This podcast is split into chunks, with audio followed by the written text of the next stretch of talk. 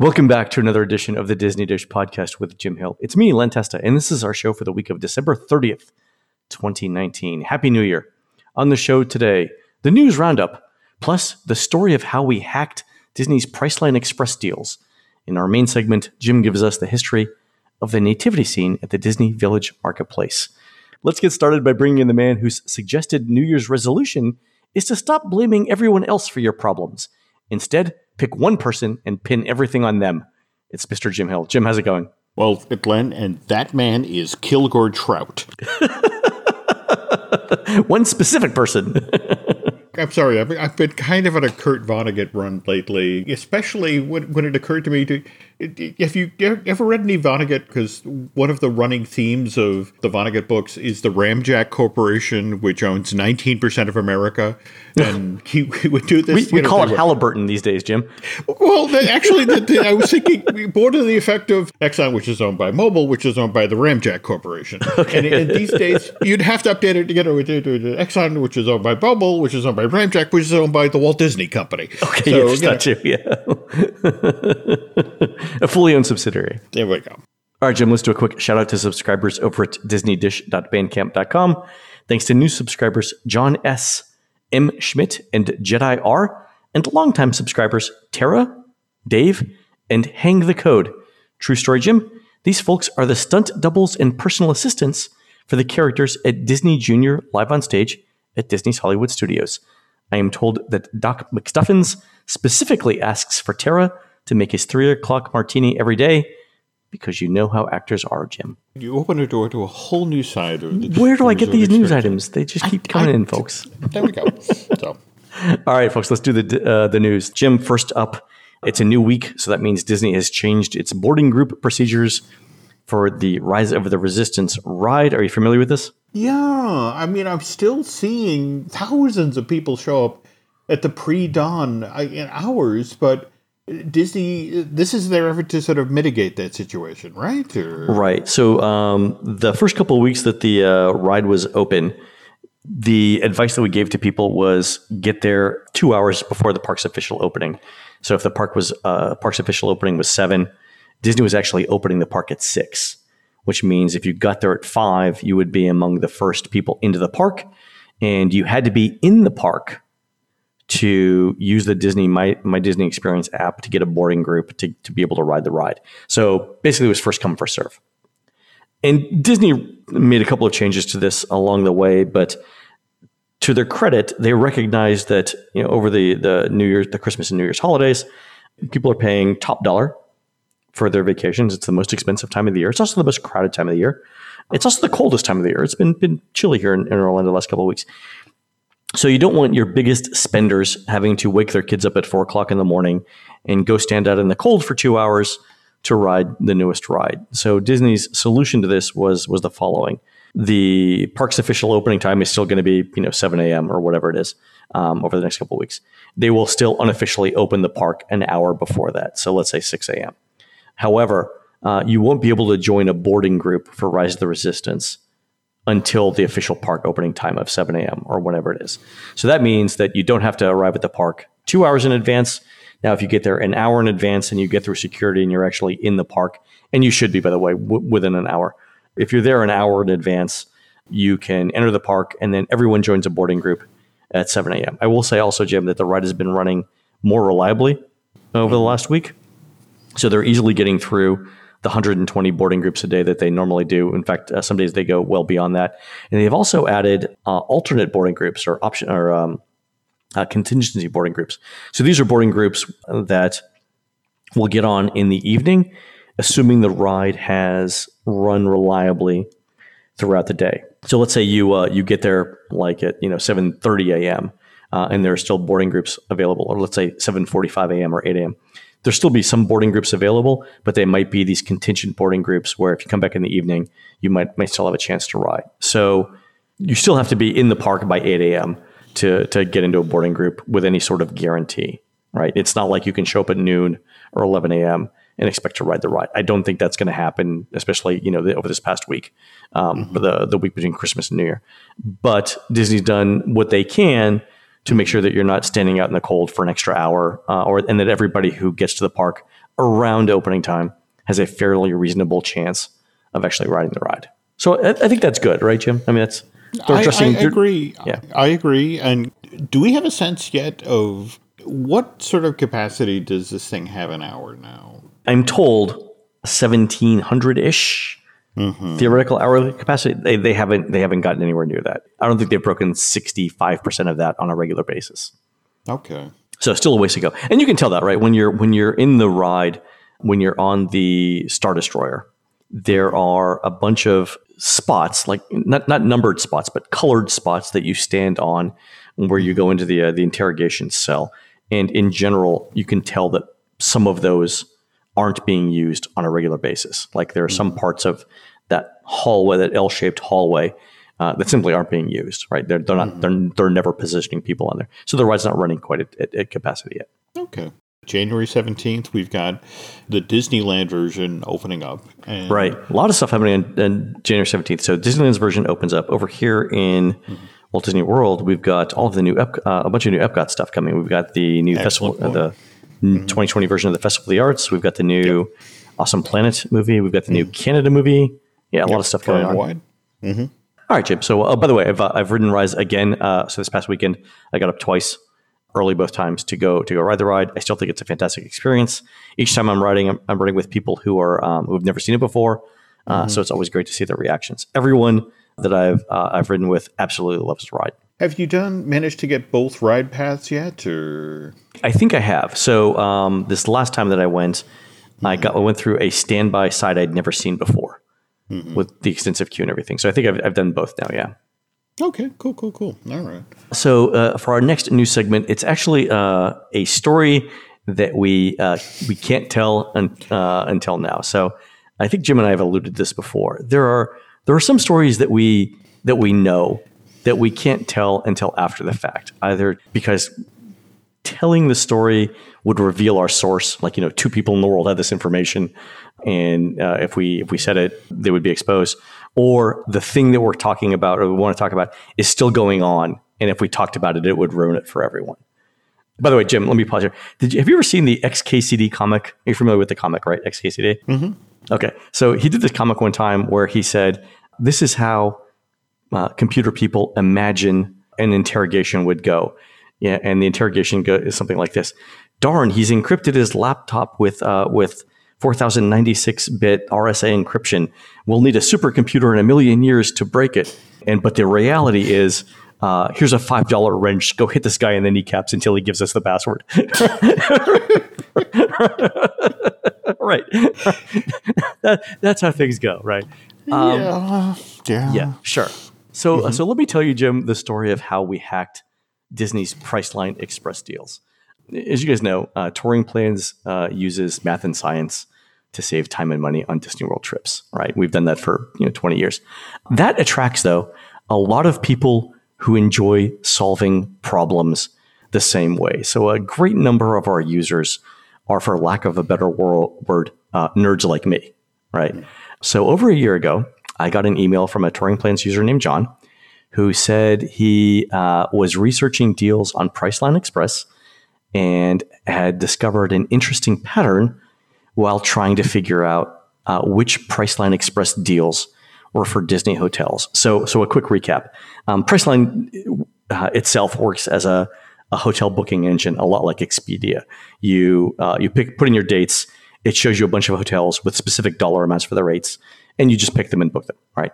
But but Priceline also has this thing called Priceline Express Deals, where they won't reveal to you the hotel name until you've already booked. So it'll say something like, "Jim, you know, you're going to Orlando. Here's a four-star hotel for $128 a night if you book it now. Or here's a three star hotel for $75 a night. We won't tell you the hotel name until after you book it, but we guarantee you it's a three or four star hotel, and we guarantee you this is the rate. Jimmy, are you familiar with this?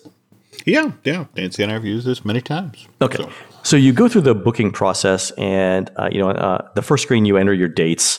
Uh, and where you want to stay. The second screen, they give you a list of choices. Again, you know, here's a three star hotel at this price. Here's a four star four star hotel at this price.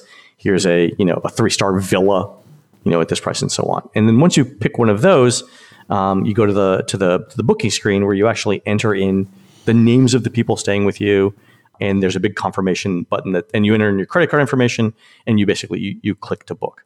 Okay.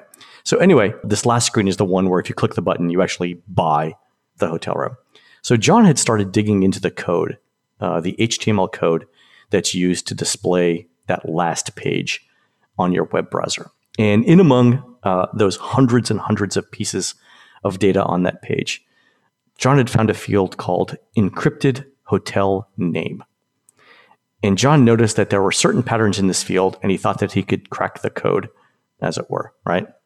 So let me just say, by the way, um, I have no personal knowledge that John ever worked for a three letter government agency.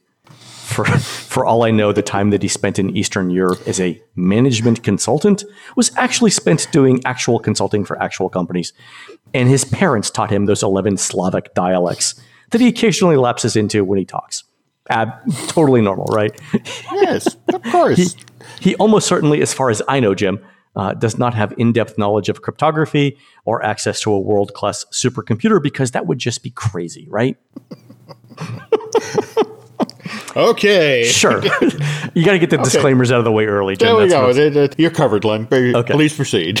So, so anyway, John figures out that all Disney hotels in this Priceline Express encrypted hotel name field, they all begin with the same set of characters. And those characters are the following 1, 2, DE, 4B, say, uh, CA, 1A, E3, D1, FF. So it appears to be a 30 byte, 32 byte code, according to John, where each byte represents a letter. In this case, 1 2 represents D, the D in Disney, DE represents the I in Disney, and so on. So with that, John figures out how to decode the first 16 characters of each hotel name. So he gets like 80% of Disney's hotels this way, right? So Disney's Caribbean or Disney's Carib, you know, whatever the 16 characters are, pretty much identifies Caribbean Beach as the hotel, right? If it's uh, Disney's uh, Poly, right? It's we know it's the Polynesian resort, and he gets like 80% of the hotels this way, and this is where I get involved. So John emails me, and he says, "Hey, I've got this information, but it's not complete because some hotels begin with the same set of letters. So like Disney's All Star."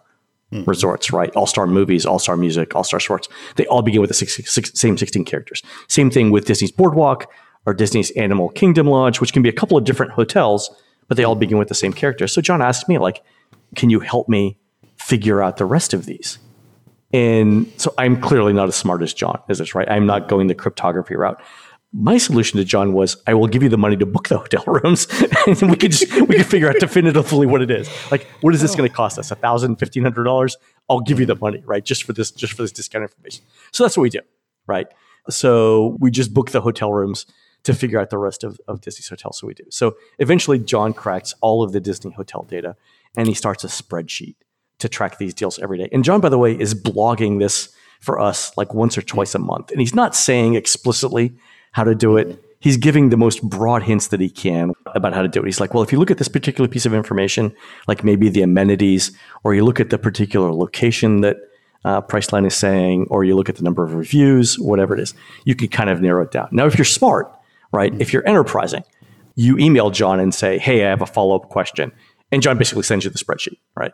That says here's how, here's how to, to tell it you know, definitively, right? So in terms of the deals, right? John John starts tracking this all in a spreadsheet, and he's going a year out. He's going well into 2020 on the deals, but the deals are amazing, Jim. Like forty one dollars a night at All Star Sports, w- which let me just put that in perspective. Mm-hmm. On the last show, we talked about the rates after 9 11. This is in 2019 and 2020. Mm-hmm. This was lower than that rate 20 years ago. Holy. Inflation for adjusted It is by far the cheapest hotel room we've ever mm-hmm. seen on Disney property. Animal Kingdom Lodge, $144 a night.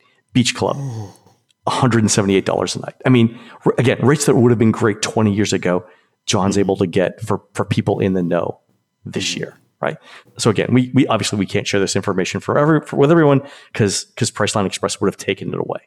Right. But if you know, if you ask around in the right places on the internet and you know a couple people who know a couple of people, you could have learned this trick for yourself. And I'm saying, and I'm saying this, Jim, because many of the, the people who listen to this podcast were told the trick and were sworn to secrecy. And admirably, they kept the secret. You all know who you are. and thank you. But for a long time, it was the uh, the absolute best way to get a fantastic deal on a Disney hotel room. And the reason why I'm saying this now, Jim, is because it looks like they took the encrypted hotel name field away for good. Hmm. So I, I, get to tell the story. I, uh, I've been wanting to tell the story to honor John and his work for the longest time. This seems like a good play uh, time to do it. Um, mm-hmm. Again, encrypted hotel name field. I don't think is there anymore. It's been replaced with something else. I will leave you with this, Jim. Have we cracked mm-hmm. the new format? Maybe someday we'll tell that story too. Oh. okay. At this point, this is the, the, the, where the manager in the, the reservation center you know reaches into his desk drawer and pulls out the bottle of scotch. It's like, oh wow, you've just made somebody's day. Very and, and I, and I know you know as we're saying this, I know there are people at Priceline Express and there are people in Disney's analytics department who are mm-hmm. basically throwing up their hands and saying every experiment we've tried over the last you know two years or whatever and, and well into 2020 is basically corrupted by this particular thing. That's part of the game, right? That's just part of that's it's part of what we do. It's part of what they do. They mm-hmm. know how it works. But uh, yeah, anyway, hats off to John. Fantastic effort, uh, valuable asset of the TouringPlans community and I, I, can't say enough about it. It's one of the great stories we've uh, we've ever I done. Love that. I am happy know, to share it now. wow. No, great story. Great story. All right, folks, when we come back, Jim is going to tell us the history of the nativity scene over at Disney's Marketplace Village and how that all started. We'll be right back. It's Kaley Cuoco for Priceline. Ready to go to your happy place for a happy price? Well, why didn't you say so? Just download the Priceline app right now and save up to 60% on hotels. So, whether it's Cousin Kevin's Kazoo concert in Kansas City, go Kevin, or Becky's Bachelorette Bash in Bermuda, you never have to miss a trip ever again. So, download the Priceline app today. Your savings are waiting. Go to your happy place for a happy price. Go to your happy price, Priceline. This episode is brought to you by Shopify. Whether you're selling a little or a lot, Shopify helps you do your thing, however you cha-ching. From the launch your online shop stage, all the way to the we just hit a million orders stage. No matter what stage you're in, Shopify's there to help you grow. Sign up for a $1 per month trial period at shopify.com slash special offer, all lowercase. That's shopify.com slash special offer. All right, Jim, it is the holiday season, and you are here to tell us a holiday story, right?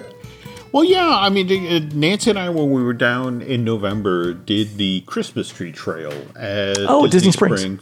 Yeah, yeah, yeah, yeah. I mean, very enjoyable. A touch mercenary, but love the detailing of the trees, and I can, you know, I love the whole notion of you can book ahead for Santa. I mean, in fact, they actually have a system, you know, that the folks running Rise of the Resistance really have to envy. You know, just that go away, come back, Santa will be waiting. But if we go back all the way to when this retail operation down by the lake started, when it mm-hmm. was the Lake Buena Vista Shopping Village, threw open its doors in May of 1975, uh, we had 32 bu- boutiques and handcrafted shops that people really didn't go out of their way to visit for that first year. It was kind of, I mean, we've, we talked about this previously. It was, it took quite a while for the shopping village to get just the right mix of elements to get not only the folks who were over at the parks to come over and sample it, but more to the point, to get the Orlando locals to drive all the way out to Disney property. Oh, sure. They had a pretty grim fall, particularly at night. You know, guests, uh, you know, and remember, this was back when Disney World actually used to have slow times. Yeah, I remember those days. Yeah, I, and so, but 32 shops with nobody in them was very depressing. And so it was the notion of what are we going to do to get people to come over here? And what they decided to do was the was called the glory and the pageantry of Christmas. This was a Renaissance style entertainment where it was a live nativity scene that they built under the captain's tower, which you can still sort of see in the center. You know, in fact, I, I want to say it's over by where Once Upon a Toy was or is the new truncated Once Upon a Toy that half of it's been turned into the void.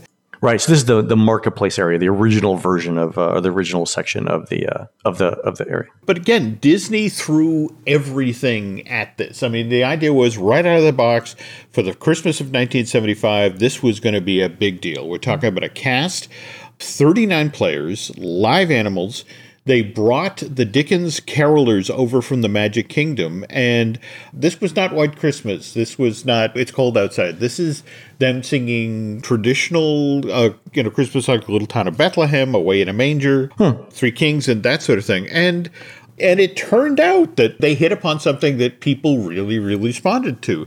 So much so that, you know, so many Central Floridians would turned out for this thing that they ended up over the holiday season. They do three shows a night. They do Really? a six, a seven thirty, and a nine thirty.